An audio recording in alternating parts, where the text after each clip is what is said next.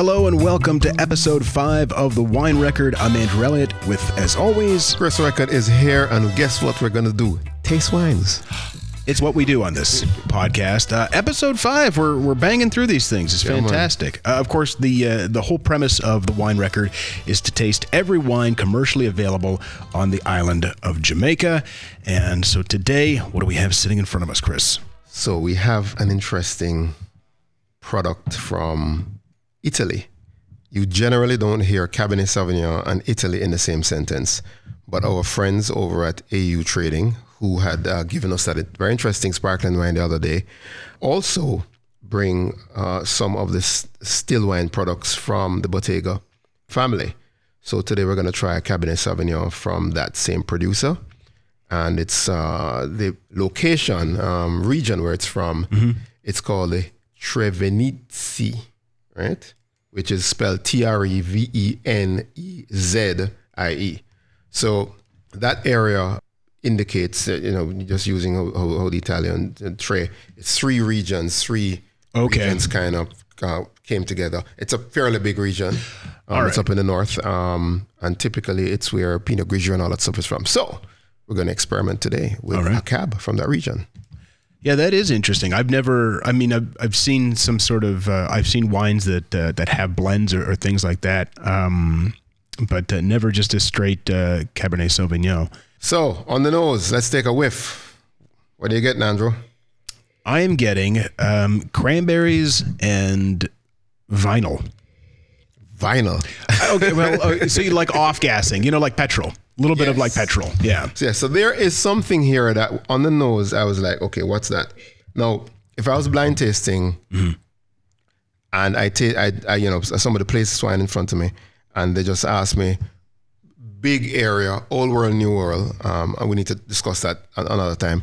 I would immediately guess old world because there's this funkiness to it. There is this um, this earthiness. We're getting some rotting leaves almost that fell off the trees, and and and those are some of the normal characteristics. Are not anything wrong um, of of old world wines. So there is a more emphasis on the sense of place versus the type of fruit. So, with that said, let's taste it. Your first impression, Cherries, cherries, sure. cherries, cherries. for sure. Yeah, that is uh, that is big on cherry, and not in the like uh, not not sweet cherry, but dark, like Yeah. almost black cherry. So my first impression, I didn't go for identifying the fruit. My first impression was as, hmm, this is a light cab. Yeah. Because generally, Cabernet Sauvignon tends to be, you know, big, bold wines. They tend to be, um, you know, not all of them are over the top. But this is one of the lighter cabs I've had in in many years. It's very pleasant, and as you said, cherries, which is usually you know lighter wines, we would we would um we would like Pinot Noir or some of the other uh, lighter styles of wines from Italy. We would identify first uh, with cherry notes, but um I need to take another taste. So it's a very that's the one thing, and you know now that we're five episodes deep, I'm learning a few things. So the finish is very very light on this. It's a, like a cleaner finish, and it's giving me, um, it's making me think of uh, Chianti or or a lighter Italian wine. So interesting enough, I mean, it's you know pretty close to the region. So the notes that these guys sent to me, you know, the grapes were harvested in mid-October, gently pressed, removing the stems. Then a red vinification, the maceration occurred in um uh, for 10 to 15 days. So I mean, I was kind of reason why I mean I typically don't get into these notes, but I was trying to see what what did they do differently why this cab is not the typical cab. Now, one of the hints is actually where it's from. It's actually from a cooler region Ah, okay. and it's, you know not so hot because we will be tasting another cab soon, which is from Chile, which is a totally different. In the uh, next episode, that's what we got on. episode. Okay, all right. Exactly. So we're going to be comparing the same grape varietal. And so, by the way, just a little bit about Cabernet Sauvignon. Um, cabs are the most wild, uh, the most recognized red wines uh, in the world. Um, and I think in terms of acreage planted globally, might be the most um, planted red wine varietals. Cabs are made in almost every single solitary place that wines are made. Okay. Um, even though it's not the official grape, because you know, in in, in some of these regions, cab is not the official grape, but the winemaker is experimenting. He grew some cab and is like, hey, this didn't taste too bad. Let's make wine from it, right?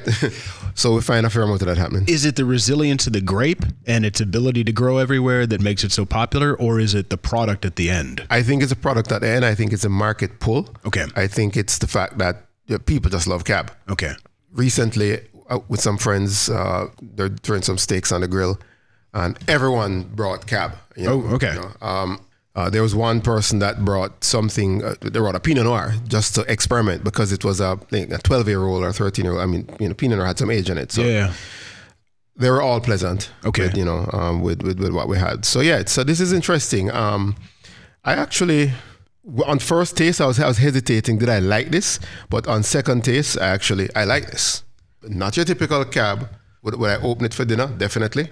It's got some of those nice things, and I and I think a lot of this has to do with uh, the region. But it's got a dried fruit element too that I quite like. Yes. Um, uh, you know that sort of stuff that comes out in a fortified wine. Obviously, quite a bit more. This is there in very subtle notes, which uh, gives it a lot of character and, and a kind of a mystique. You know, it's like a, it's revealing itself uh, as time goes on.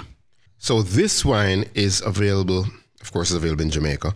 Now, again, remember when we first tasted that Bottega, and I did a little bit more reading on Bottega. So Bottega, as with the sparkling wine, they are heavily uh, in duty free and that type of a, Right. a market in airports a lot. You know, so here in Jamaica, this importer also has a relationship with our with, with duty free at the airport. Okay. So a fair amount of their products are available there, but they've also introduced it in a fair amount of the uh, the popular places that you can buy wine and all the supermarkets here Okay. and um, the wholesale type places like you know like a PriceSmart. Right. So price for this Bottega Cabernet Sauvignon. The 2021, we didn't, we didn't even mention the vintage. The 2021, so you know it's uh, it's, it's You could it's cellar this. You could cellar this for a bit if This you wanted could to. this could this could this could rest for a couple years. three, five years, I'll Yeah, okay. that. Because if it's like this, I'm not too sure aging potential. It would be interesting to see one put this down and, and, and where you get at the end. So yeah, so price on this product, it's approximately two thousand dollars, nineteen hundred, two thousand dollars. So I think this is fantastic value. Absolutely. For for that price, for sure, especially on the island. Um, and it's interesting that you mentioned Bottega having a corner in uh, in the duty free because I recently left the island for the first time uh, since I got to Jamaica, and uh, I sent you a picture of the wall of Bottega at Norman Manley, and so it's just, I mean, it's there, and certainly the sparkler was great, and this is another great product. I'm pretty impressed. Yeah, I like it. And so we are thinking AU. AU Trading, we're thanking AU Trading. Um, I think it's Jamaica's newest uh, importer, Right. distributor of wines, and they're they're building their portfolio. So initially, first product on the market or first brand they re- uh, represented was Bottega, and in another episode we will have another product from them. Excellent. Uh, it's a great wine. Go out, try it. You can get it pretty much anywhere. And at about 2000 JMD, it's a steal if you like uh, old world reds. It definitely hits the mark. We're going to try another Cabernet Sauvignon on the next episode. This one is from Chile, Ooh, Will elevation make a difference? Only time will tell. we'll see.